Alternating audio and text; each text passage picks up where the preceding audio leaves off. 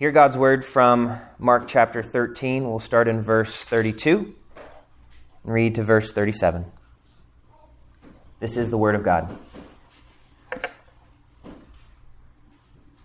But concerning that day or that hour, no one knows, not even the angels in heaven nor the Son, but only the Father. Be on guard.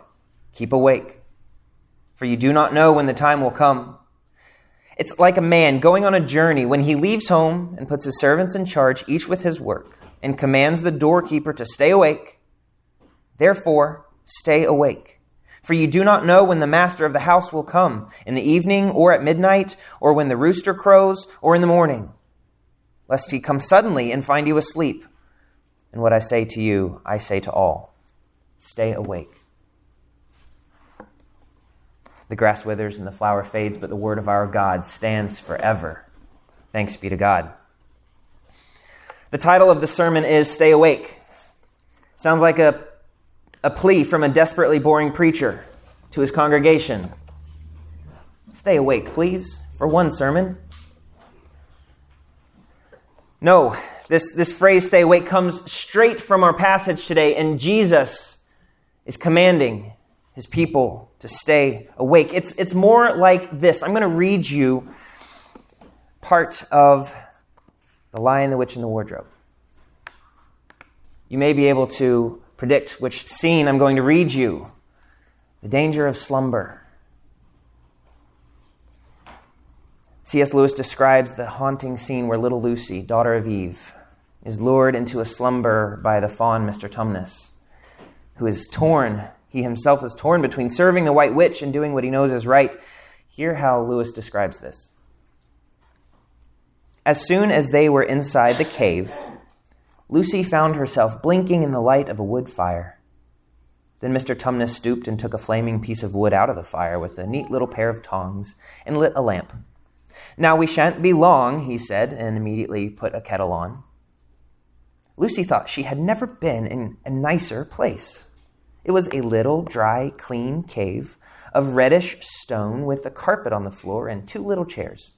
One for me and one for a friend, said Mr. Tumnus. On one wall was a shelf full of books. Lucy looked at these while Mr. Tumnus was setting out the tea things. And really, it was a wonderful tea. There was a nice brown egg lightly boiled for each of them, and then sardines on toast, and then buttered toast, and then toast with honey, and then a sugar-topped cake. And when Lucy was tired of eating, the fawn began to talk. He had wonderful tales to tell of life in the forest. He told about the milk-white stag who could give you wishes if you caught him, about feasting and treasure-seeking with the wild red dwarfs and deep mines and caverns far beneath the forest floor. And then about summer, when the woods were green, and old Silenus on his fat donkey would come to visit them, and sometimes Bacchus himself. And then the streams would run with wine instead of water, and the whole forest would give itself up to jollification for weeks on end. Not that it isn't always winter now, he added gloomily. Then to cheer himself up, he took out from its case on the dresser a strange little flute that looked as if it were made of straw and began to play. And the tune he played made Lucy want to cry and laugh and dance and go to sleep all at the same time. It must have been hours later when she shook herself and said, "Oh, Mr. Tumnus, I'm so sorry to stop you, and I do love that tune, but really I must go home. I only meant to stay for a few minutes." But by then, we know it was too late. Unfortunately, there are far too many pastors who try to be their own Mr. Tumnus, to lull you to sleep with tunes of worldly evil agendas, but I take seriously Jesus' words here in Mark 13, so I'm going to declare to you what Jesus has said, what he has commanded. Stay awake. In an eternal, supernatural, spiritual, cosmic sense, stay awake, brothers and sisters. With the temptation to be lured to sleep by tales and ideas and myths of very pretty places in the world around us, just the way Lucy fell prey to the evil hospitality of the fawn, Jesus commands you, be on guard. Do not sleep.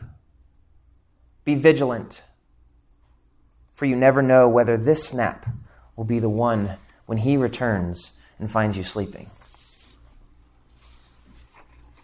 structure for our message today is, once again, three-part. First is into the unknown. Part one, into the unknown. Point two, when the master of the house comes. And then the third point, stay awake. Let's look at into the unknown. We see here in verses 32 and 33, Jesus is changing topic from last week. He starts off by saying, but concerning that day or that hour. That one phrase is loaded with multiple words of transition. First of all, but concerning. He's changing topic here. And then he calls it that day or that hour. He also calls it in the next verse, that time. He's now speaking of something specific. That day. What is that day? He's not talking about a birthday. He's not talking about a holiday. He's talking about a word that the Christians understood in that day, a phrase that means the day of judgment. The day of Christ's return. Watch out for that day. Concerning that day or that hour, no one knows. In the last section, in the last week's sermon, Jesus was talking about those days, specifically in reference to the question the disciples had asked, but he's changed the topic now. He had given warning signs before about when the destruction of the temple would come, but now he gives no warning signs at all. And in fact states the opposite. No one knows. But why a change in topic? Why did he abruptly change? Because the disciples had not asked about this. They had asked about the destruction of the temple. But we learned last week that the destruction of the temple is a prefiguring of the destruction of the world. And so Jesus tells them, yes, you're asking about the destruction of the temple, but I must tell you what this ultimately points forward to so that he can help them beware for what is coming, and that is the destruction of all wickedness when he returns in judgment. And he says, no one knows the timing of that day. Verse 33, be on guard, keep awake, for you do not know when the time will come. Says, not even the angel knows. The angels know. Not even the Son. And what he's doing here, he's actually laying out a hierarchy. No one knows. Not even you, nor the angels, nor the Son, but only the Father. He says in verse 33, you do not know when the time will come. And then in verse 35, you do not know. This is a parallel statement. You do not know when the master of the house will come. So that's what he's referring to. Nobody knows when the master of the house is going to come. No one knows. You do not know. The angels do not know. Not even the Son knows. And that leaves us with a big question mark. How can the Son not know? We're talking about Jesus Christ. Why doesn't the Son know when the master is coming back? Well, first, I feel like it is necessary for me to define for you the Trinity. Although we cannot do that fully, God has revealed truths about his being, three in one. I like the way the Athanasian Creed puts it. It starts like this. We worship one God in Trinity, and the Trinity in unity, that is, three persons, one substance, neither blending their persons nor dividing their essence, for the person of the Father is a distinct person. The person of the Son is another, and that of the Holy Spirit still another. But the divinity of the Father, Son, and Holy Spirit is one. Their glory equal, their majesty co-eternal. Is that confusing enough? Three persons, one God. God is one. He is also shown himself to be three persons. And it's important for us to look at how the Trinity has interacted with Christians, with the world, in redeeming humanity. Because when you look at redemption, you see that the three persons of the Godhead function in redemption distinctly, with individual roles. The Father and the Son and the Holy Spirit do not work against each other. In fact, they work together, but they have distinct functions. The Father is the one who loved and sent, but the Son and the Spirit also love. Jesus is the one who came. Jesus is the one who chose to submit himself to the Father and to do the Father's will always. And Jesus is the one who became fully human He became fully human, and the Spirit applies the work of Christ to believers, and he dwells with believers and will bring them home. Therefore, it's proper to say that in their saving acts, the Father and the Son and the Holy Spirit have unique, distinct roles, never contradictory, always in cooperation. Jesus himself has two natures. He is fully divine and he is fully human, both in one. John 5, Jesus says this, "Truly I say to you, the Son can do nothing of his own accord, but only what he sees the Father doing. For whatever the Father does, that the Son does likewise." Does that mean that the second person of the Trinity is inferior in power? No. But it means that Jesus, as the Son of God who took on full humanity, who made himself nothing, as we read in Philippians 2, has chosen to be the one who obeys the Father and does nothing of his own accord, except by what the Father commands and gives to him. So it does not deny Jesus' divinity to say that as a man, as the second person of the Godhead, in his role of obedience to the Father, wherein he has made himself nothing, it is not inconsistent to say that his perfect, proper human knowledge includes learning and growing. That's human knowledge. And the Father has not revealed to Jesus at that time when he would return. And in the Trinity, this is fully consistent with his full divinity and full humanity. It's important to note that in this, Jesus, speaking as a human, as a full human, exemplifies for us exactly how we need to respond in a situation like this. Jesus says, I don't know the end, I don't know the time, but his response is not one of fear or anxiety. His is one of comfort and confidence and trusting in the Father. And that's what we do. When we're in a situation where we don't know how things are going to go, we don't know the timeline, we also are to, in comfort and confidence, have faith in the Father and trust that he is the one who has designed all this for his glory and our good. It's also really important to note, I mentioned this a minute ago, the hierarchy that Jesus is laying out. You have no one, not even you, not even the angels, not even the Son, not even the Father. Jesus is exalted above the angels in that hierarchy. That is a bold claim for a Jewish person to make. They had such a high view of angels. So for the Son, this human to be above angels is to put him beside God. This is a claim to Jesus' divinity. Remember, Mark is written in the pre-heresies era. There were not all these heresies creeping in, eating away at the church's doctrine. So for Mark to call Jesus the Son above the angels with such proximity to the Father is to exalt him and to declare him with remarkable glory, to declare that he has all authority and power and prestige. And all that is due to this Jesus of supernatural and heavenly authority.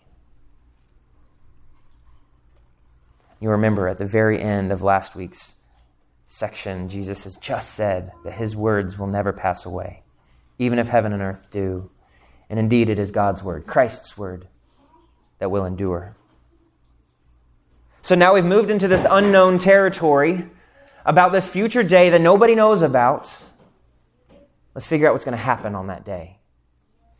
Part 2, when the master of the house comes. That day is when the master of the house is going to come. This we see in verses 34 through 36. Verse 34 says this, "It is like a man going on a journey when he leaves home and puts his servants in charge, each with his work, and commands the doorkeeper to stay awake." That's what Jesus is doing.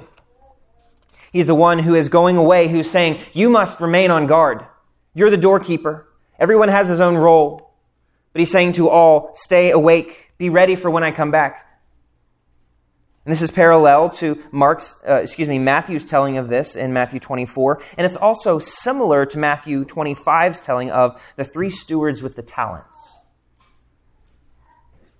The master gave 5 talents to one servant, 3 talents to another, and 1 to the last. The first 2 took what they had been given and were faithful and used them and worked them for the glory of the master. The third one was afraid and stuck his talent in the ground and didn't even get interest on it. When the master returned, he was upset with the one who failed to labor and work. We see in these analogies that the waiting period is temporary. There is an end. We're in an in-between phase. Christ, who is the Master, was here, and He will be back. There's a purposeful direction to this life on earth and how we do what we do and why we do what we do. A glorious event is coming. So for those who dwell in this time, there is much expected of us. I'm speaking to you. There is much expected of you. You have been given talents. Everything you have is a gift from above, and each person has his own work to do. And it is all to be used for His glory, the Master's good. And it will all be returned to Him anyway. So steward it well. Those who anticipate that He's coming back are most able to live faithfully with what they have. And that's our job, to be faithful stewards. There's another analogy used in these descriptions of the Master coming back that is closely tied and is parallel to this analogy of a master with his servants. It's the analogy of the groom and the bride. You've heard of this, the bride of Christ. There are many passages referring to brides or the virgins being prepared for the wedding feast. And of course, Jesus, being the husband, is soon to be united to His bride. Matthew 25 says, "Then the kingdom of heaven will be like 10 virgins who took their lamps and went to meet the bridegroom. As the bridegroom was delayed, they all became drowsy and slept. But at midnight there was a cry, 'Here's the bridegroom, come out to meet him.'" In this parable, some were ready and some were not. Some had not been vigilant. Some had not done what they knew they were supposed to do because they weren't sure when the bridegroom would come. So they took that as an opportunity to be lazy rather than to be diligent. The wicked ones were sleeping on the job, unprepared, and they were barred from the wedding. They were not allowed to enter. So what happens when this master comes?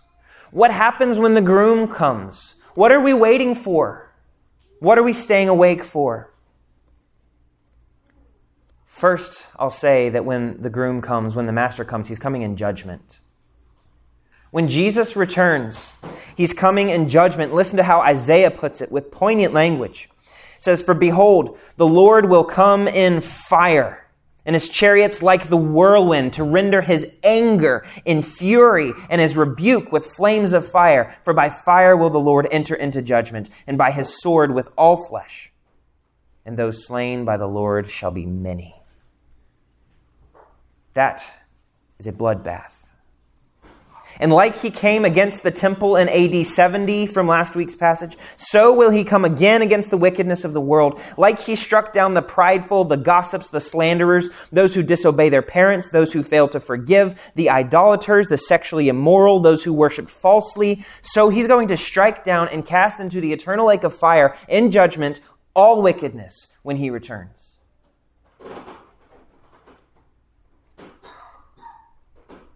Those who are asleep on the job will not be ready for that day. But for those who are ready, the Master also comes to make all things new. For those who are ready, the groom is coming for a glorious celebration. He comes as the Master to His estate, and He entrusts the faithful ones with even more than He originally had given them. And He's going to give them the inheritance to the faithful ones, those who are no longer slaves, those who are sons, those who are adopted, and He's going to bestow blessing upon blessing upon blessing, an inheritance that is undefiled, imperishable, kept in heaven for you. And He comes as the groom to be wed to His bride, who's been waiting with eager longing. And it's all looking forward to this marriage supper of the Lamb in Revelation 19. Where we read, "Let us rejoice and exult and give Him the glory, for the marriage of the Lamb has come, and His bride has made herself ready. It was granted her to clothe herself with fine linen, bright and pure, for the fine linen is the righteous deeds of the saints." Are you clothed in white linen, church? Are you ready to see Jesus? He will come as the Creator who makes all things new. We find this just 2 chapters later in the book of Revelation. Imagine all this wickedness that we see around us and in us, it's going to be judged on that day, eradicated. That nagging sin, gone. The deep brokenness in the face of senseless, hateful murder, gone.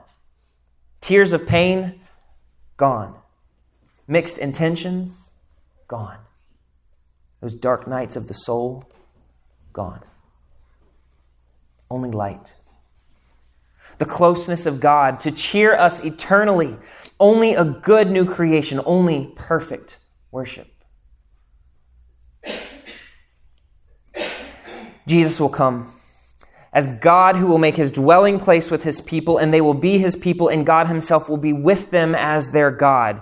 And he will come saying, "It is done. I am the Alpha and the Omega, the beginning and the end. To the thirsty I will give from the spring of water of life without payment." What a glorious day we long for when he makes all things new. But when's it going to be? No one knows. It's going to come suddenly. We're told that in verse 36. "Lest he come suddenly and find you asleep." See, in verse 35 as well, Jesus says, "Therefore, stay awake, for you do not know when the master of the house will come in the evening, or at midnight, or when the rooster crows, or in the morning." These 4 times of day are the 4 watches of the Roman day. One commentator puts it this way: Mark includes the 4 Roman watches of the night for the benefit of his Gentile readers. In the Passion narrative, that is what we're about to get to, where Jesus is about to go and die, in the Passion narrative, 3 of the 4 watches will be mentioned again. So this is kind of an introduction to Passion Week. 3 of the 4 watches will be mentioned again, but the disciples will fail to watch in the first 2. And in Gethsemane, they will be reprimanded 5 times for their failure to watch. You know how Mark has been about misunderstanding and how the disciples have failed to get it and failed to get it and failed to get it. That's what this is again. And so the question is, are you going to fail like the disciples? Or are you going to learn from their mistake? And are you going to keep watch? 1 Thessalonians 5 also has a famous line on when Christ will come. It says, "For you yourselves are fully aware that the day of the Lord will come like a thief in the night." Nobody's ready for a thief to come at night, saying, "Tonight's the night." In fact, the world is going to be saying there's peace and security, and then sudden destruction will come upon them as labor pains come upon a pregnant woman, and they will not escape. "But you are not in darkness, brothers, for that day to surprise you like a thief, for you are all children of light, children of the day. We are not of the night or of the darkness. So then let us not sleep as others do, but let us keep awake and be sober." That's our calling, Christians. To stay awake, to not sleep. So let's focus in on that now. Part 3, stay awake. What does this mean? What does this look like for you and for me living here in 2023 in Northeast Ohio? When Christ comes, will he find us awake? Let's talk about what that might look like. Because Jesus very specifically, in a unique literary sense, he takes this analogy and weaves the disciples into the analogy. You may notice there in verse 35. Verse 34 is the analogy. Verse 35, he says, "Therefore stay awake, for you do not know when the master of the house will come."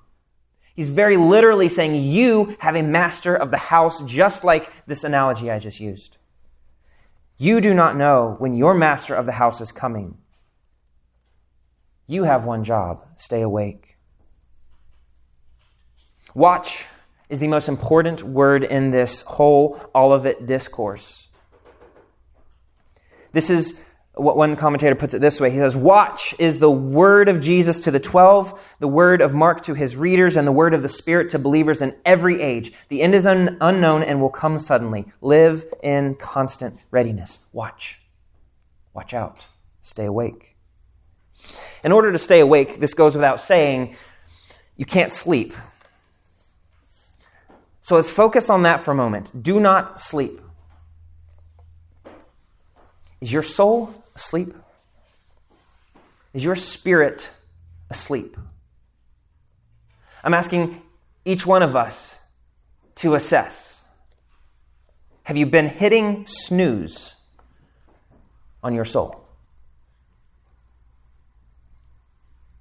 Of course, we're not speaking of physical sleep.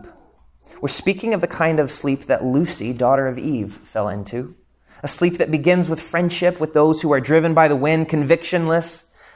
It's followed by taking to heart their beautiful stories and ideas which sound so alluring and yet are filled with poison. And then by then, forgetfulness leads to slumber.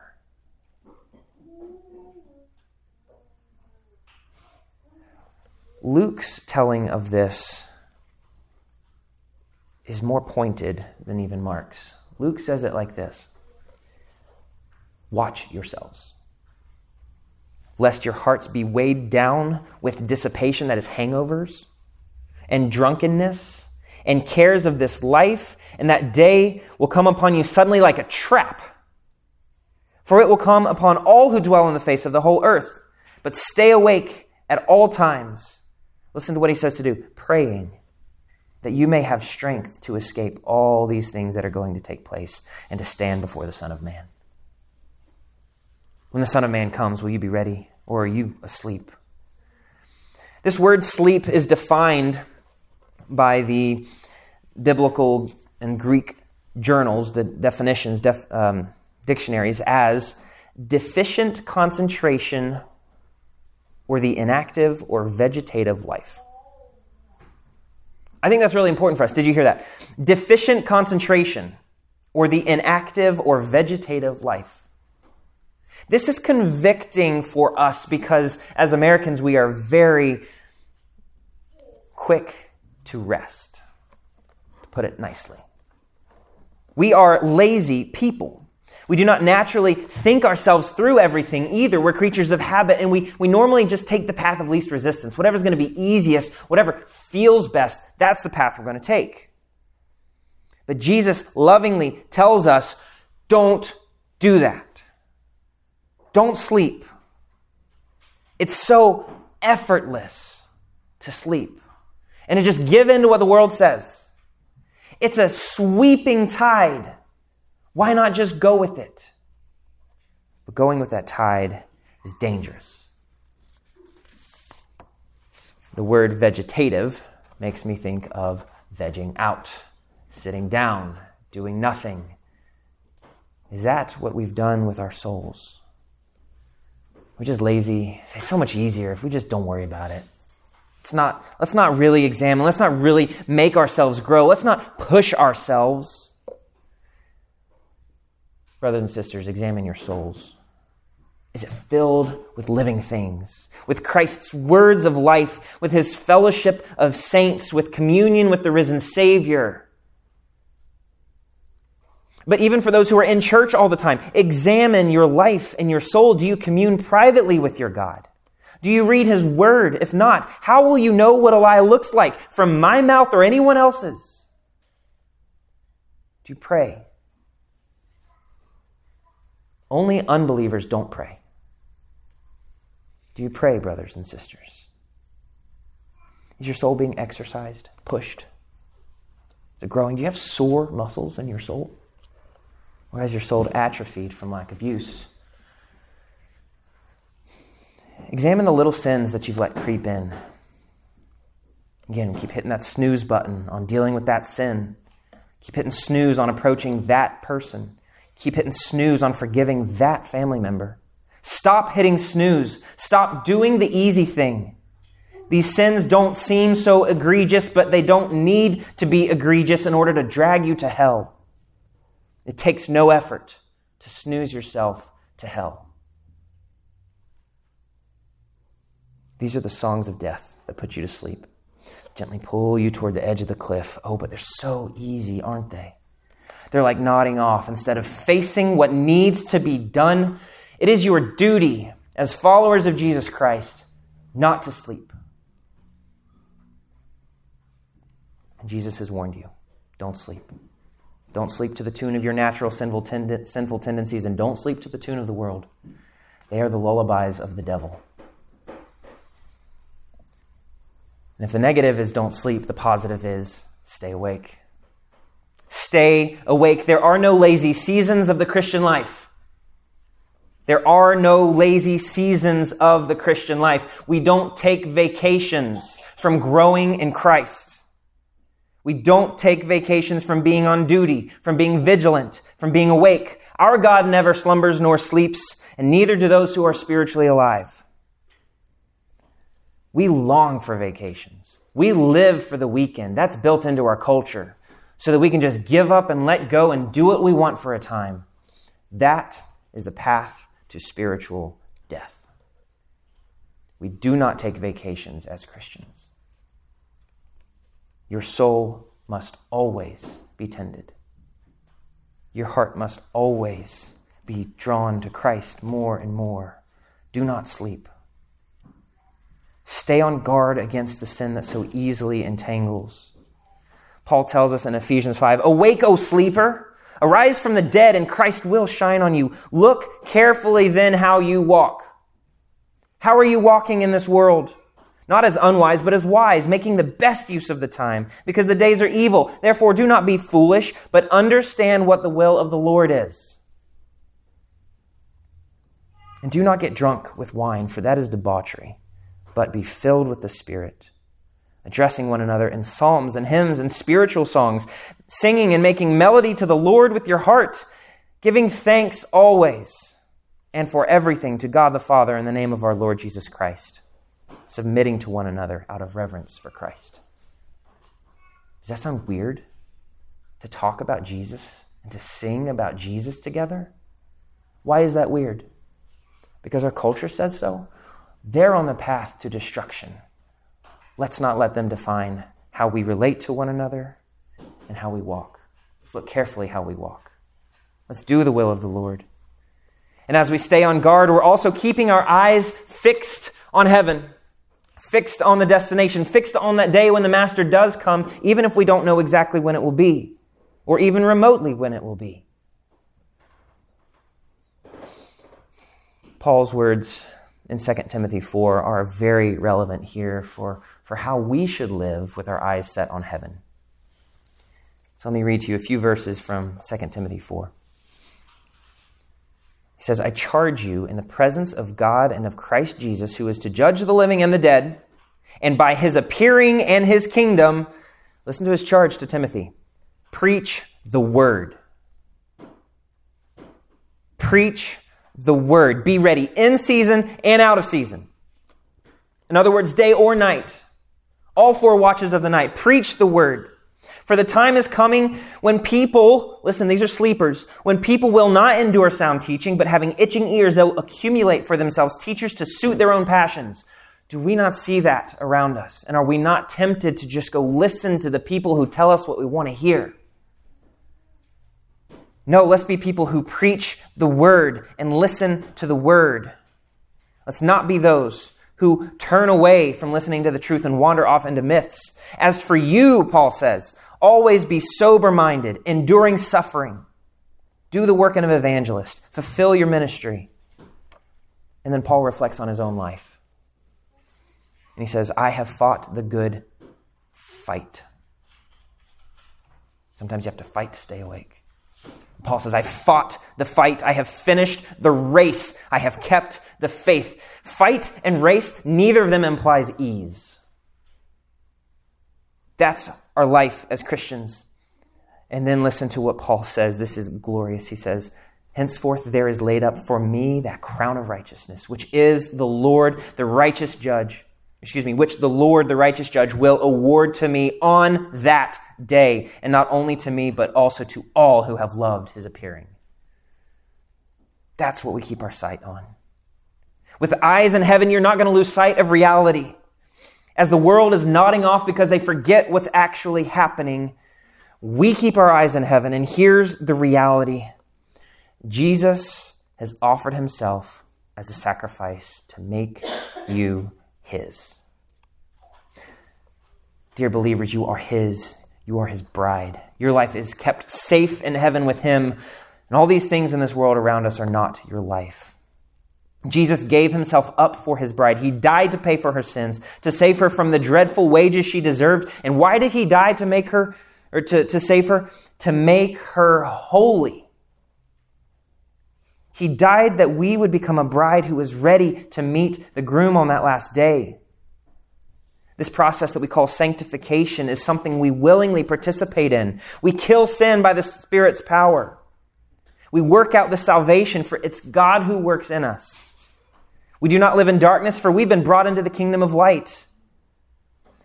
You know the dark spots in your life. I don't. Maybe your dark spots where you're asleep have to do with your actions, or with laziness, or with words that you say, or thoughts that you think, or addictions, or greed, or unforgiveness, or pride, or something else. Let the light shine even in there. And be forgiven, and be made holy, and be ready for that day. He's actively making us holy so that we, the church, might be presented to Him in splendor, without spot or wrinkle or any such thing, that she should be holy and without blemish. And on that last day, we'll be at the marriage supper of the Lamb. Let us rejoice and exult and give Him the glory, for the marriage of the Lamb has come, and His bride has made herself ready. And it was granted her to clothe herself with fine linen, bright and pure, for the fine linen is the righteous deeds of the saints. And will you and I ever perfectly put on that white robe? From our actions, no. We're stained. It's the righteousness of Christ that we will wear to that feast. It's what He has done that will save us, and it's in that righteousness that we live. But for those who are not in Christ, I beg you, wake up. Do not sleep. This is eternity at stake. There is an option for your sins to be wiped away. And you too will be ready. You can wake up from the slumber that the world has used to lull you to sleep into a deadly sleep. Wake up. Look to Jesus. Find life in Him, now and forever. Let's pray.